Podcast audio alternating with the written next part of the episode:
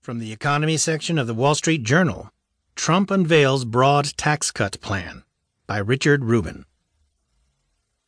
President Donald Trump called for deep reductions in business tax rates and major changes to the individual tax system in a bid to invigorate his agenda as he nears the 100 day mark.